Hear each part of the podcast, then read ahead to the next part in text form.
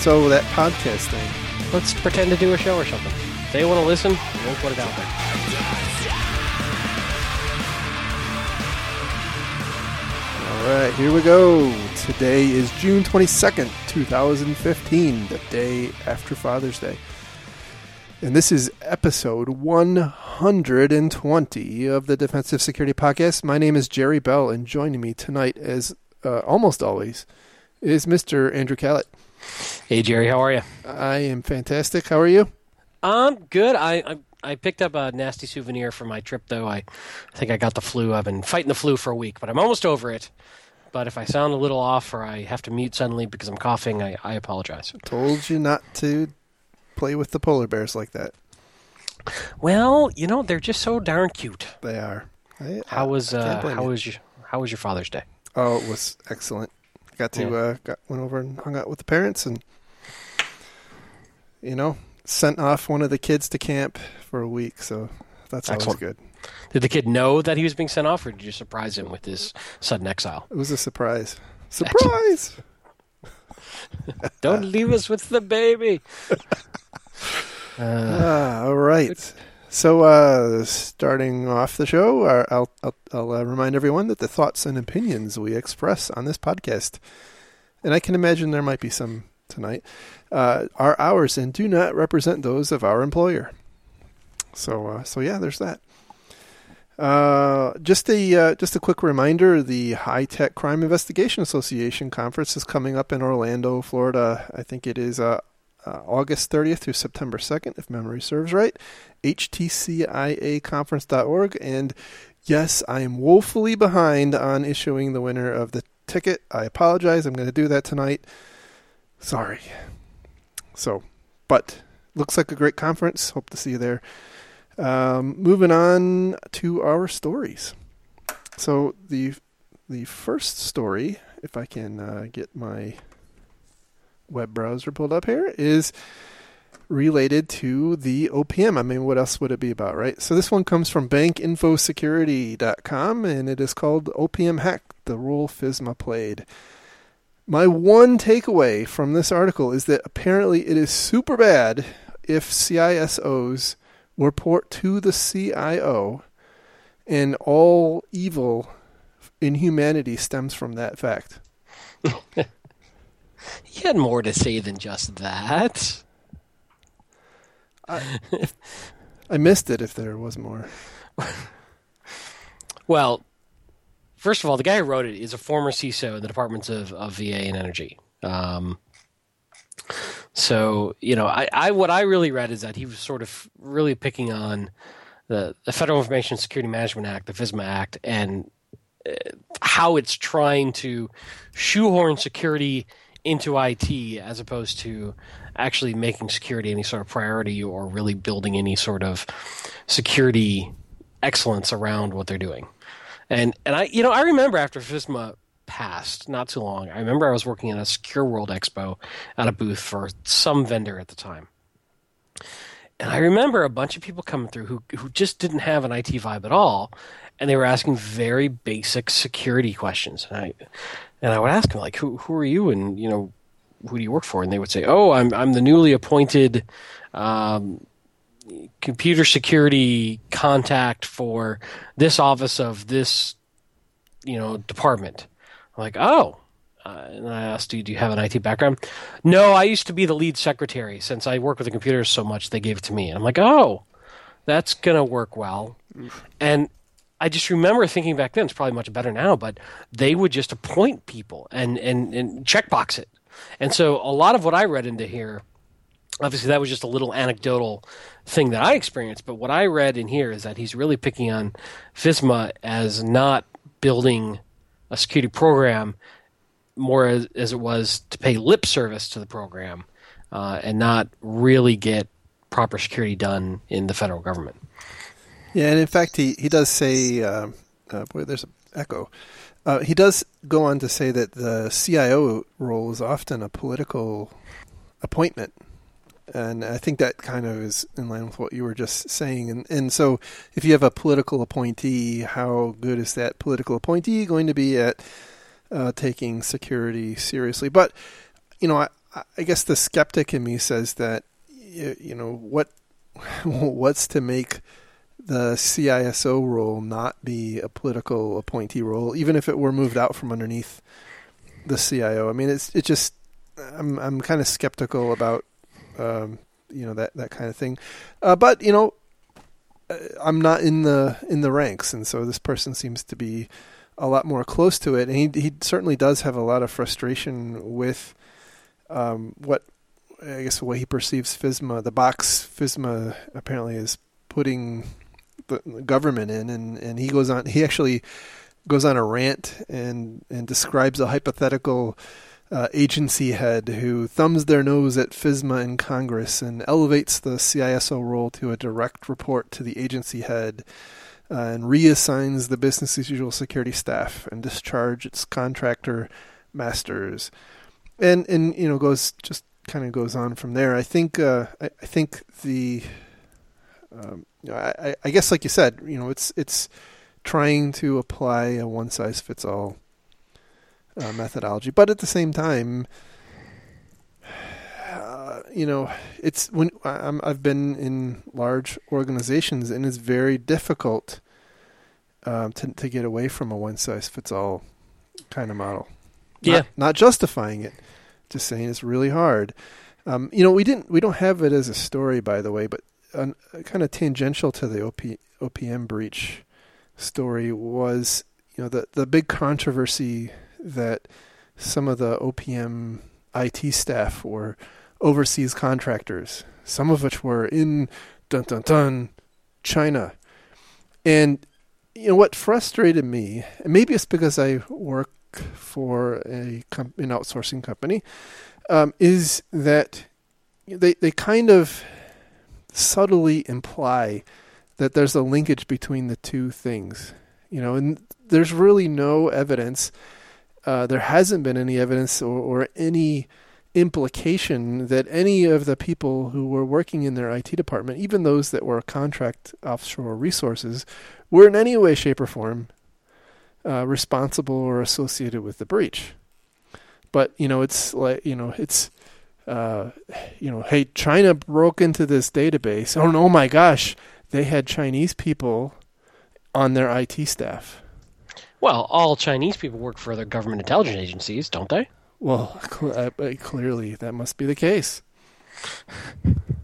So now, and and there's been a lot of, I don't know if it's manufactured outrage or or or how to describe it otherwise, um, but I will say you know, one of the uh, one of the problems is I don't know that it was, and I'm not. I'm certainly not a you know an, an expert in this area, but as far as I understand it, there wasn't a problem with not you know with with foreign nationals accessing this information.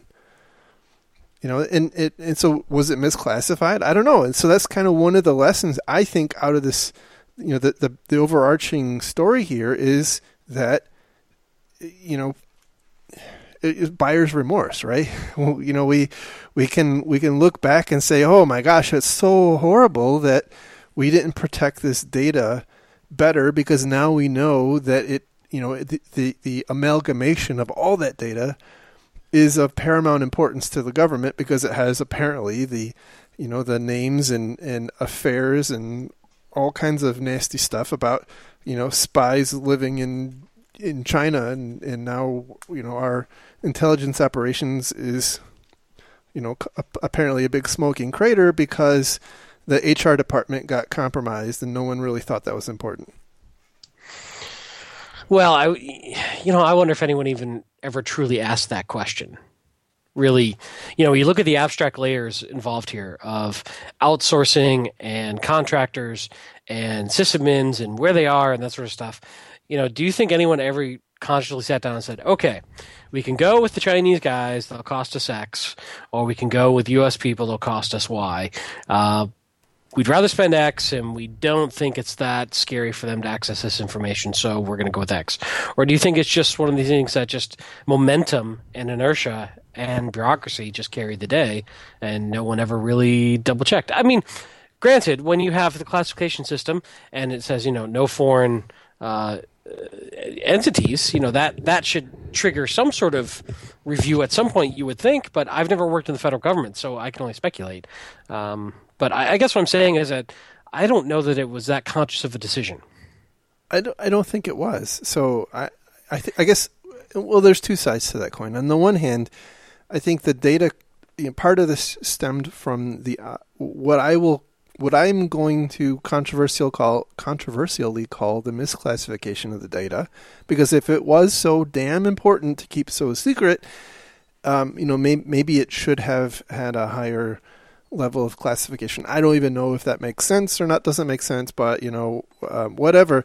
Um, I, I think that I think the issue is that again, when you look at big organizations like this, you have these monolithic policies like data classification that say that you can do this, you can't do that, and you know, and and then uh, you know the, the organizations with you know that they kind of have to work within the system, quote, system and uh, I, I, think there's probably some um, incentive to find the more economical way to do things. But again, uh, you know, I'll say that you know, going back to my my original point, that I don't think that the fact they outsourced those operations to you know to Brazilian and Chinese people were necessarily the problem. Maybe it was symptomatic of a bigger problem where they weren't paying attention to their IT. Which, by the way, I think if you look at the you know the history of their um, inspector general audits, it sounds like. And, and by the way, I think that's probably the biggest story in this whole thing that no one's really talking about is that you know apparently the inspector general has been writing them up every freaking year for I don't know how long and everybody apparently waves you know well, not everybody but some people wag their finger at at uh, at OPM and then go about their business. And then oh my gosh they got breached. Holy what were cow. the specific what were the write-ups about? Um I don't have the, the details, but it sounded like it was a, a pretty pervasive some some pervasive problems. Um, you know, and, and I, I, I don't know. I, you know, this is this is one of those those issues where we don't have enough real information to say exactly what happened. We know that the data that was apparently stolen was was stored in a 25 uh, year old system, and uh, apparently it's really hard to encrypt 25 year old systems, which, by the way, I think is is probably true. But you know, well, again, encryption may not have been the panacea. As we said over and over in the show, let's say you're doing a file level row. Let's say it's a database. You're doing I don't know row level encryption on the database. You know, uh, if someone has valid credentials to come in, it doesn't matter if it's encrypted. The database will happily decrypt it for them. Here you go. That's so, right. That's anyway. right. We, we, well, you know, looping this back to the OPM story, you know, one thing he talks about in here is that m- many agencies are using the quote lowest price, technically acceptable end quote contractors to protect some of our nation's most important sensitive data. So, you know, he's even pushing that they're going for, in essence, the minimum cost with the minimum level of technical capability to do whatever the contract specifies needs to be done and that is the way that the businesses are purchasing technical contracting. But isn't that you know isn't that kind of what we expect the government to do? Um, on the one hand, but on the other hand, I would I would argue the fact that this this data was not considered among the most important and sensitive data the the government had prior to the breach. I mean, certainly now we all we, we're all running around crazy about how sensitive this data was, but I you know I, I get the sense that that was not the prevailing opinion about this data before. Yeah. So that's. I also thought it was interesting that within moments it was China. Who else could it be? I guess North Korea is out of vogue. Yeah. Well, you know, there's always Iran, but well, I think North Korea filled up all their hard drives with all the Sony data, and they, you know, Oh, it could be. I think they had to ask China to do it for. Them. I think I think North Korea is subcontracting to China. Well, actually, you know there is there there was some stories about how uh, allegedly the North Korea cyber army actually was operating in China. So, or is not past tense. Is. Well, that's because they can get better hot pockets there when they're when they're sitting in their basements hacking. That's true. That's true. And caffeine probably is not allowed in North Korea. I bet. Yeah. Yeah. So anyway, yeah, yeah. Anyway, moving on to our next story. Killed that one. Uh, this one comes from CSO Online, and the title is "User Error is an Expected Business Problem." Um, what I learned from this article is that CSO Online pays by the word, uh, but aside from that, um, it's actually a, a, I think a pretty good article. Though um, Ira Winkler, the the person who wrote this, is the topic of lots of um, debate. We'll say. Uh, I think this is a pretty good point. You know that that um, in many other industries uh, outside of technology, there's a you know a firm recognition about the limitations of of uh, of humans, and and there's a there's a uh, a strong desire and drive and, and, and effort to to try to mitigate that. You know, and and they specifically talk about uh, airlines, which I'm sure you're going to have something to say, and and also factory workers. But I was also thinking about like medicine. You know, they they probably have similar similar kinds of things where they try to fight some uh, you know human related uh, failures or, or basically mistakes through the use of checklists and and um, uh, workplace designs, as as he points out. And uh, you know, I think he he makes the claim that at least in the physical world, human error can be reduced by about ninety percent through redesigning the environment, and then you just have to worry about the remaining remaining ten percent. Now, in the in the IT world, I don't know if you know. I I think part of the problem is we don't really have good metrics on you know on that, and and that's part that's part of the I think the underlying story here is that as an industry, we don't do a very good job of kind of figuring out how to best address human error. We, you know, we see that we got phished, and so we go hire a, you know, a phishing a company to come phish us, and um, you know, we we pay money for a um, some kind of security awareness training program, and and if anything happens net of that, you know, we call them stupid or incompetent or malicious or what have you, and and uh, and we move on. We don't generally tend to uh, think any more about it. So, uh, and I think his point here is that human errors are are not the exception; they're just a fact of life with uh, having human employees. So, what say you? I, I think his fundamental point is accurate. That that you cannot reduce human error to zero, and that our expectations of our of our users to not make mistakes is mm, probably a fool's errand. Um, but I think that he's also mixing some very different things together and trying to compare apples to oranges. And I feel like I'm not being very articulate tonight. I blame the cold medicine. Let's see if I can make a little more sense.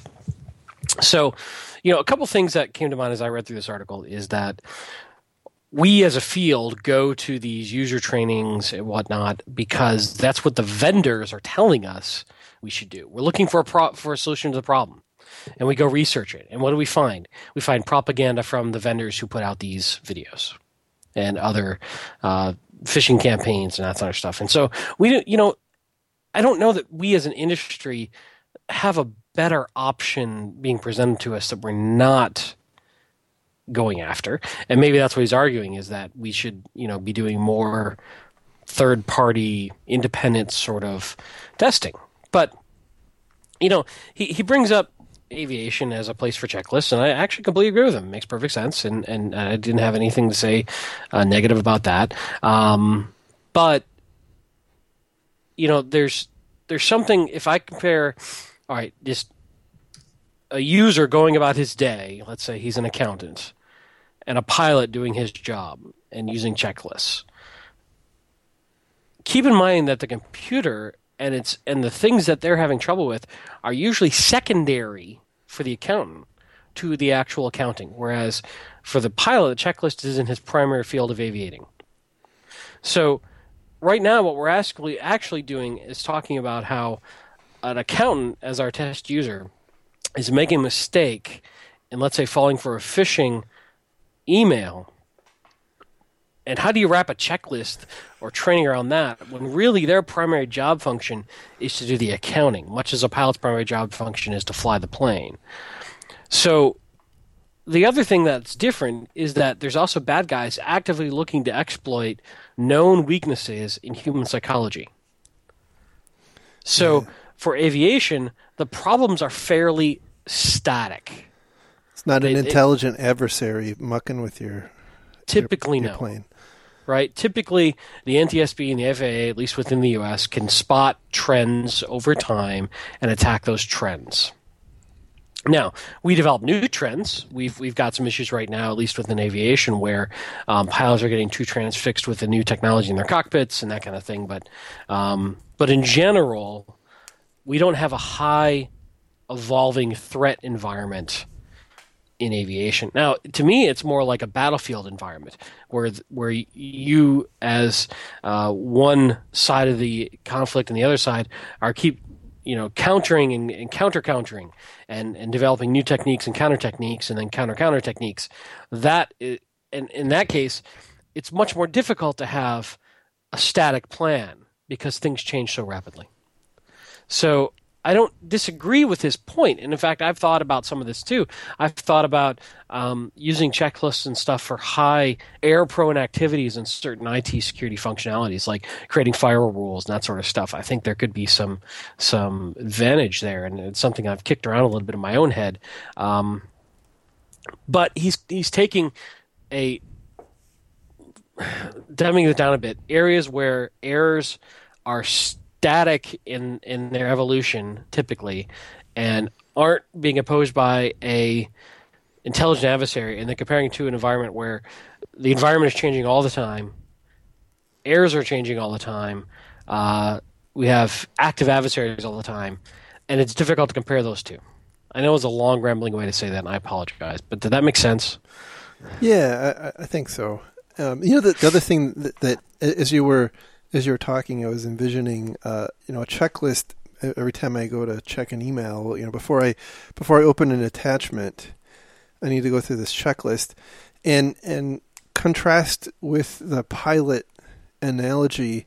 You know, the, the, the pilot goes through the checklist once at the at the beginning of a flight. You know, where where where that's kind of a central focal point, and contrast uh, contrast that with a you know, with a person who's who wants to go through the checklist so we can get to the bathroom. Right. Technically, uh, especially with airline crews, they've got about 18 checklists. So, pre-flight, taxi, takeoff, climb out, cruise, descent. You know, there, there's a lot of checklists. But yes, I agree with you. Not just the pre-flight checklist. But fair enough. I, I completely agree with you, though, that um, if you had a checklist to do every tiny little thing in your environment, uh, you would a insult your user. Uh, you would you would run up to a lot of other psychology too about telling you know delegating people all the psychology over the years of tell don't delegate them the the how, delegate them the why and let them figure out how to get there, that kind of thing, right? Where we've tried to empower our users. So you're going to have some other unintended consequences when you start doing those sorts of things. Yeah. Plus, I don't. I think some of this stuff is is not really um, doesn't really lend itself to a checklist. No, I agree. Some some aspects do though. Um, yeah. I like your I like your firewall rule. I mean, I think that there are, those things like that make a lot of sense. Yeah, I mean things like you know creating privileged admin accounts and right. you know high sensitive situations uh, when people get fired or you know terminated uh, checklists there i think i think there are areas where checklists and it make sense you know there's one other thing that, that i wanted to kind of poke at a little bit here um, you know, he, he's talking about carelessness and inattentiveness, and that you know people having a, a, value for what they're working on. And he uses example, for example, a normal person will be clearly more attentive to holding a baby securely in their arms than they might be holding a sponge. They have a greater sense of responsibility with a baby and are naturally more attentive. Well, the problem with this is that to most human beings, there's an obvious negative consequence to dropping the baby, and there isn't to dropping the sponge. Now he's trying to say that in you know contrast that to IT, uh, where people should have an obvious understanding of the value of the IT you know data they're working with. Well, I would argue they don't. There's no negative consequence to fall for a phishing campaign. Right. No, exactly. Exactly. So th- there is no psychological impetus to care more about my company's data. In fact, most people are even more flippant about their company data than their own data. So, which is which is bad. Yeah, which is really bad. Um, so it's an interesting yeah. article, and it makes some interesting points. But I think like it's trying to draw some psychological parallels when I don't think it's as simple as as it's spelled out to be here at all. Yeah, yeah. Well, like I said, the the author is a controversial character. So, so yeah, uh, you know, it's it's uh, it's like I said, it's a good read, worth uh, worth paying attention to. The next article we have is also a good read, and it comes from Data Breach Today, and the title is Post Mail Post Malware Outbreak Rip and Replace question mark. So I don't recall if we talked about this story or not. Uh, um, you know, I'm getting older and the brain cells aren't working like they used to. But uh, if we haven't, the, uh, the the German Parliament called Bundestag, I guess is how you say it. Uh, sorry if you're German. I, uh, I am I'm te- I'm a terrible person and I'm sorry. Uh, anyway, the the German this, this this has nothing to do with your bad pronunciation of German, though. Well, that's true. That's true. The uh, the, the, German Parliament uh, recently had a bad malware outbreak. Some tor- is some... there a good malware outbreak? Um, I've seen some that I would call good. Yes. Okay. Um, Carry on. But anyway, not often. Not often. But anyway, it's it's a Trojan, the likes of which have not, uh, as far as I know, been publicly disclosed. We, there's not been a a public uh, discussion of exactly what they're fighting with, but there has been a uh, a discussion that they're apparently looking at the prospect of replacing all 20,000 PCs and and potentially uh, some portion of their server infrastructure as well. And uh, and and the point of this article was that you we can use this as a as a case in point where it makes sense to integrate your incident response in business continuity plans.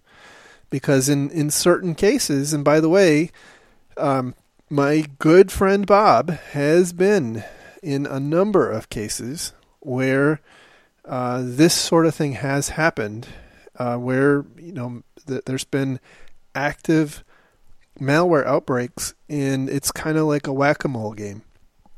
You know, you can you can spend a whole bunch of effort, especially when you have thousands or tens of thousands of PCs.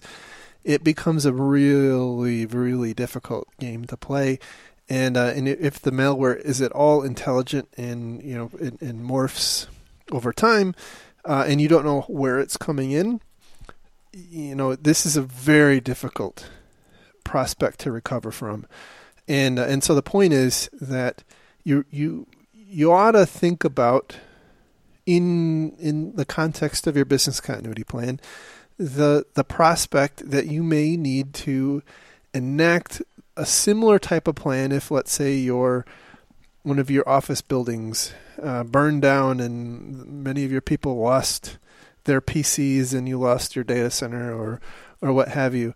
Um, I, I'll also say when I was talking with Bob about this, he works at a big company that is very geographically diverse.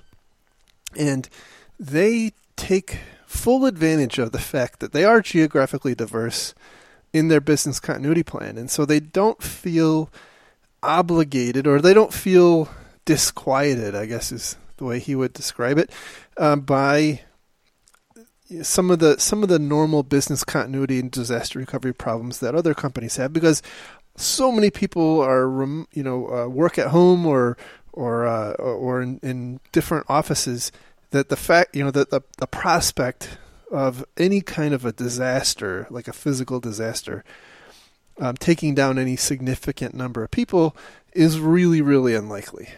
However this is a case where you know you you effectively have to respond in the same type of way that you would uh, you know with a with a kinetic kind of uh, business continuity event. Um, but that can happen irrespective of location. And so you know if if if you happen to be one of those companies that thinks like that you know this might be a uh, this might be something to make you to think a little harder about the implication of just you know just blindly relying on your your dispersed nature. Uh, but but anyway, back on on track. Uh, it is not unheard of to get to a point in an incident response where you say it's time to burn it down. And I, and I will tell you, I don't have any insight into the environment at uh, at the German Parliament but I'm gonna bet Active Directory is part of it, and I'm gonna and I'm gonna bet that they're having a hell of a time cleaning it up. And uh, you know, and when you've got twenty thousand PCs in an Active Directory infrastructure, you're you're talking about the world's worst game of whack a mole. Well, you know, I was thinking too we're starting to hear more about malware that can hide in things like the GPU firmware um, and other spots that are persistent across OS reloads. So there might be other reasons to swap out hardware. Well, yeah, certainly as time goes on, you know, and I've said this. God, I've said this. I started saying this after stupid Stuck, Stuxnet came out. But you know, the thing that scares me most as we go forward is that every every damn one of these Kaspersky write ups or NSA playset or Snowden documents or whatever, you know, it's you got you got all these criminals saying, "Huh, that's a really damn good idea," or and, and other other countries saying, "Wow, that's a that's a fantastic idea." And so so basically, they're raising you the could, state you, of the art. You could say the same thing about Tom Clancy books. You know, it's just they still got to do it but it's been done. It's not. Yeah. It's not. I mean, the difference between a Tom Clancy book and you just want to control ideas, Mister. You don't want information to be free. No, you're just a thought police. I just think we have to be be realistic that um, all of the not all right, but but much of the R and D that goes into our intelligence apparatus or the intelligence apparatus at you know at, at different in different countries is bound to show up in uh, in your average uh, you know, organized crime malware someday. And that's my point. So so yeah. Fine.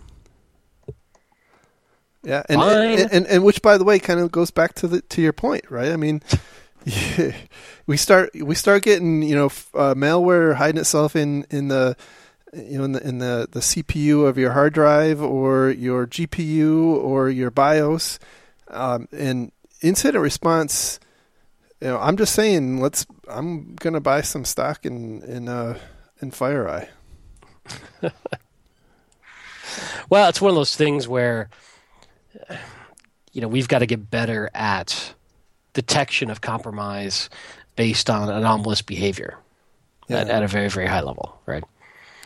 Yeah, absolutely, absolutely. So so anyway, um, it's it's a it's a good article. It's a good thought experiment. I think it's a really rare type of scenario. However, we have seen it in Saudi Aramco and in a bunch of companies and organizations in South Korea. We saw it in Sony. Uh, we we now apparently saw it in the German Parliament.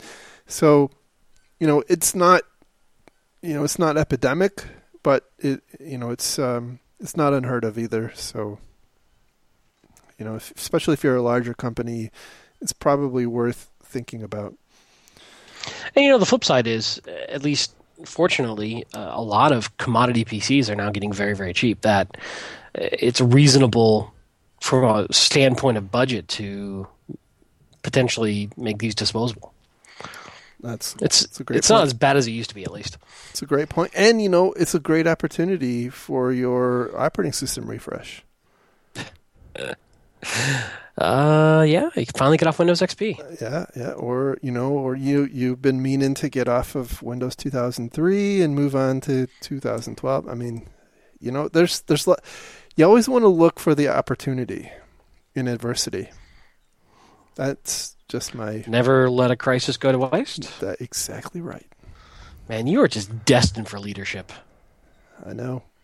I Just know. ignore the details and just throw out some platitudes and issue orders and go play golf. You'll be good to go. That's right. That's right. All right. So moving on to our uh, next story, which um, comes also from CSO Online, and the title is Six Breaches Lessons, Reminders, and Potential Ways to Prevent Them. And um, this, this article wins the most disorganized article of the night. Um, uh, but it is a it is a good one, and by the way, it's I think kind of the, in line with why we started this podcast. So, um, they they do talk about six different breaches: the OPM breach, Sally Beauty, Starbucks, Anthem, Adult Friend Finder, and uh, Penn State.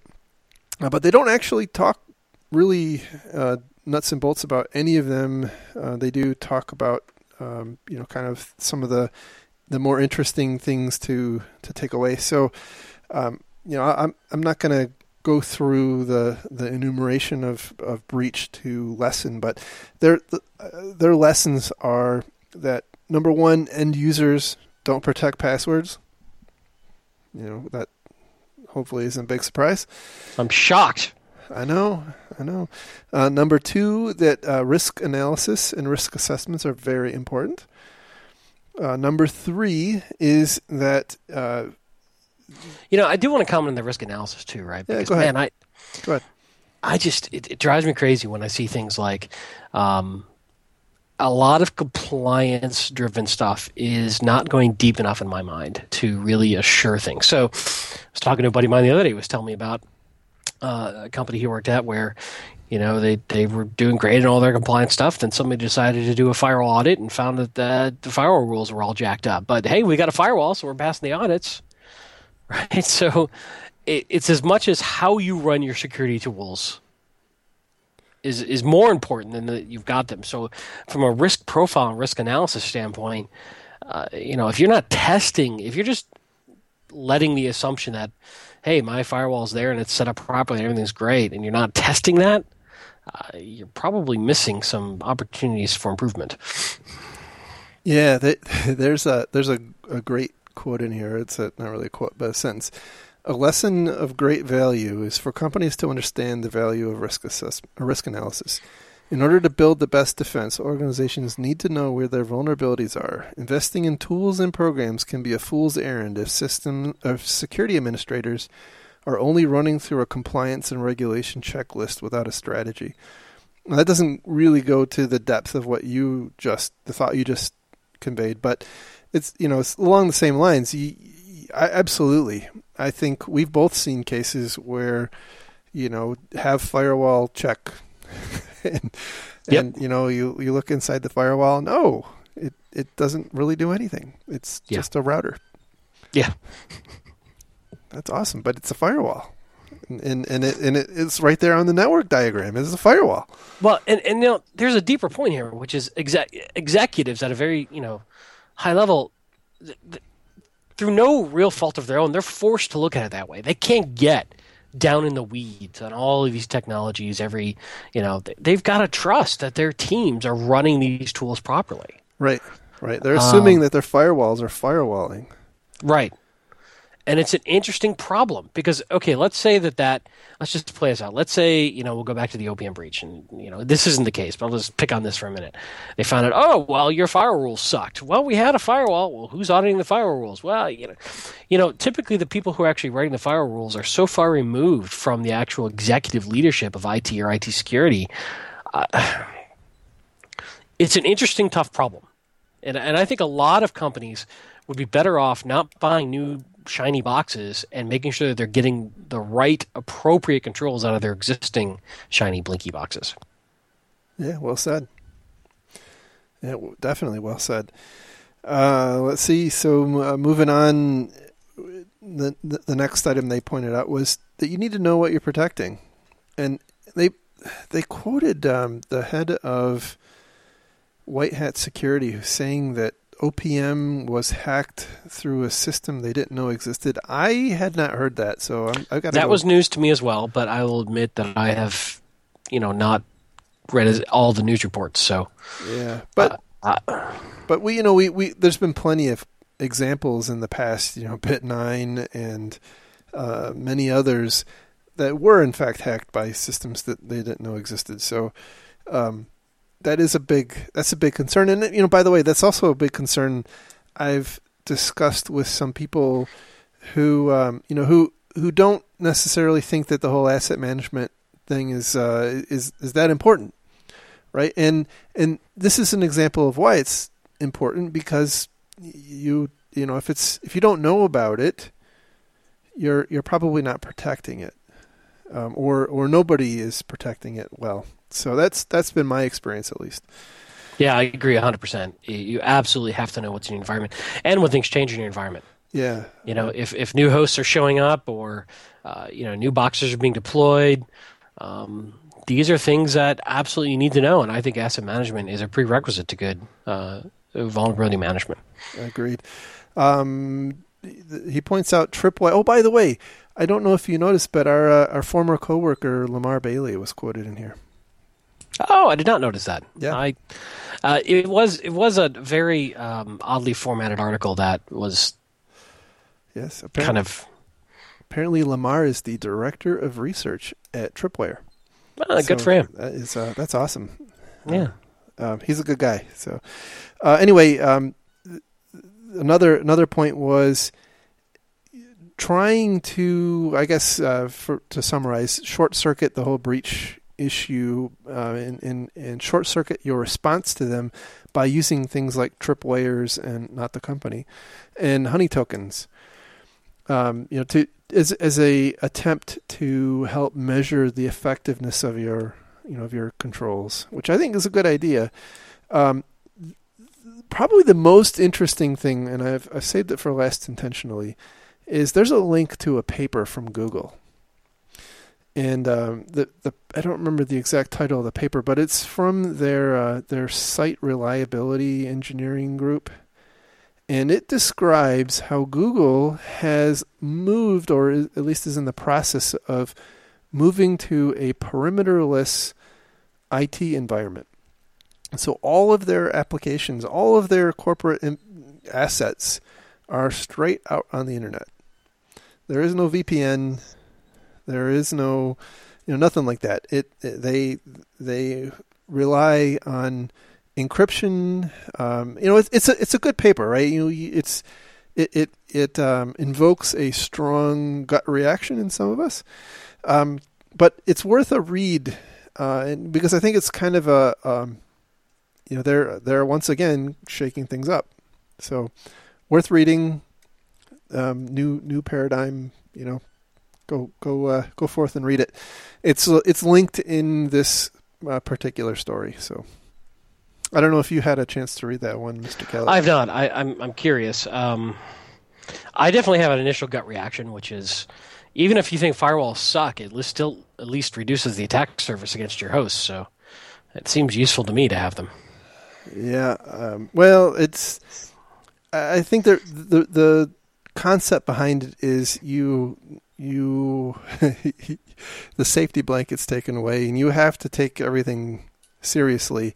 And it, you know you, you you no longer fall victim to uh, the the fallacy that your internal network is secure right? yeah. So I, I, I get that. I can i can understand. There's a part of me that sort of likes that there's a part of me that also is thinking about what about lab environments? What about staging environments? What about pre-production UA environments? Uh, yeah, yeah. Well, you know, since we've all gone to agile and DevOps, there is no more testing anymore. So I, I can't even touch my toes. Don't talk to me about agile. Oh boy, yeah. So, um, so yeah, let's move on. Uh, the final story tonight, I guess, which is the you know kind of the uh, the skateboarding dog story. Uh, Now wait, wait, wait, just a damn minute. all right, go ahead. Since when do we cover sports ball stories? Well, since sports ball, since one sports ball company hacked another sports ball company, apparently. I, I don't even know you anymore. What's become of this show? So, so the story here is that uh, the FBI is investigating the St. Louis Cardinals, who is a Major League Baseball team here in the U.S., for hacking allegedly uh, another baseball team, the Houston Astros. And let me tell you what they used some of the most advanced, persistent uh, threat tactics I've ever seen. So the story goes that uh, that a an executive who worked for the St. Louis Cardinals for a period of years developed a business. You know, I, I'll use the business system in, in air quotes to help. Um, I, I think it was to help try to figure out uh, what kind of talent they needed and who to go after and things like that. And, and then, by the way, as far as I understand, I've seen the movie Moneyball, right? And and you know, and I've read Signal and the Noise, and and I know that baseball is all about picking talent, you know, picking new talent. So so that's their secret sauce. So this guy uh, this guy left and went to the Houston Astros, and he took a number of people with him. Uh, and while he was at the Astros, he built a similar system. So you know, the next generation talent development or talent identification system, and apparently used the same passwords as as the passwords he used while he was employed at the Cardinals. And so the advanced attackers at the uh, Cardinals are alleged to have uh, because they were apparently very concerned that the uh, that the Astros were you know were, had basically stolen Cardinal intellectual property as as this guy moved from you know his former employer to his new employer uh, that they needed to go and you know go find out right so so they uh, they they found his passwords and you know I don't know much about the the IT environment of the Houston Astros but apparently they uh, they were able to log in somehow and and get into uh, their application allegedly and that's kind of where the the story goes dark. There's really not a lot more detail than that. Uh, however, this is apparently the first case of one major league or you know one major sports uh, organization hacking uh, uh again allegedly uh, another. So you know, hey, it's um at least it's not credit cards, and and and there will be no credit monitoring. But there will be free free game balls for all affected employees. That's true. That is true. So, oh my. Uh, so you know, I haven't read anywhere how what pointed to this other organization and how they got caught. It, that it hasn't been said as far as I Okay. can tell. Um, yeah, I, I I didn't know if I just missed it because I will be honest, I don't spend a lot of time reading about sports ball.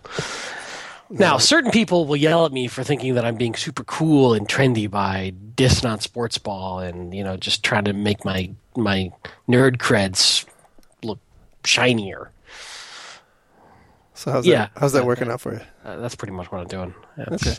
Yeah. Well, you know, it- transparency, it right? It comes from being teased by jocks as a child that you know you just never truly get over. Fair enough. Fair enough. So, um, But you know, the the, the thing that that uh, concerns me a little bit is, you know, certainly baseball organizations. You know, they're not the largest enterprises in the world, but they're not necessarily small either, and. Probably more than anything, that is their secret sauce. That is their crown jewel data, right there. well, what could they possibly have done different here, Jerry? I don't, I don't know what you expect of these people. oh, I don't know, maybe use different passwords. I mean, uh, you know, uh, how does that how does that happen? Uh, It's called not being a security guy.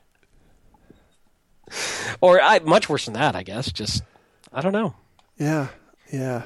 Um, but you know, I think it's it, uh, it it it shows you what can happen, right? That To me, this shows me the power of open source. Right, self-developed code is the bomb.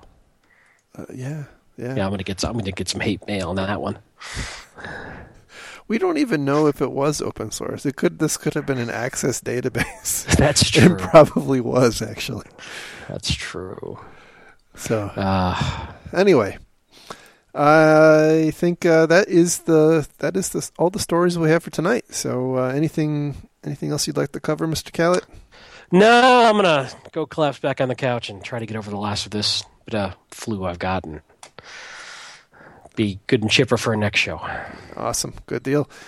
Well, uh, as always, thank you very much for listening, and uh, it is um, it is quite an honor that we have as many uh, as many of you out there as as we do, and I uh, I, I just don't know what to say.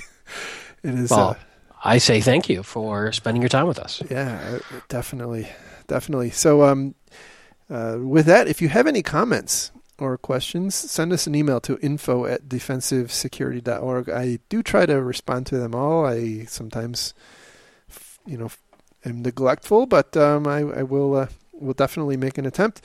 Uh, if you like the show, give us some uh, some love on uh, iTunes. Um, you know, it it's um, it, it helps us get up on the rankings, and we're you know we're we're doing pretty well. So thank you very much for that. Uh, tell a friend. Another another great great thing you can do for us. Uh, you can follow the show on Twitter at DefensiveSec. You can follow Mr. Kalat on Twitter at Lurg, me on Twitter at MaliciousLink. You can find uh, the show notes, uh, which include links to the stories we talked about tonight, as well as all of the back episodes uh, now 119 back episodes. Uh, on our website www.defensivesecurity.org and with that i bid you adieu for a week and we will talk to you again uh, next time. See you guys. take Have care. week. see ya. I've long called it squishy and i've had i have lots of um, unpleasant words for it. You know Taco Bell keeps reminding me of InfoSec. So I was at, I was at Taco Bell the other day and I ordered a bunch of stuff, but I ordered two orders of nachos and cheese, and they they handed me the food on the tray, and Mm-hmm. I said, and I got I got the two cups of cheese, but only one package of nachos, Oh, and I said, well, I'm missing a nachos, and the lady at the counter calls back, did you did you put two packages of nachos on the tray? Uh, yeah, I did. I'm like, look down at the tray. Right. Count, count the nachos. Way to fucking communicate. Bye bye. Bye bye now. Bye bye. Bye bye. Bye bye. Bye Bye bye. bye. Bye Bye bye. bye. Bye bye.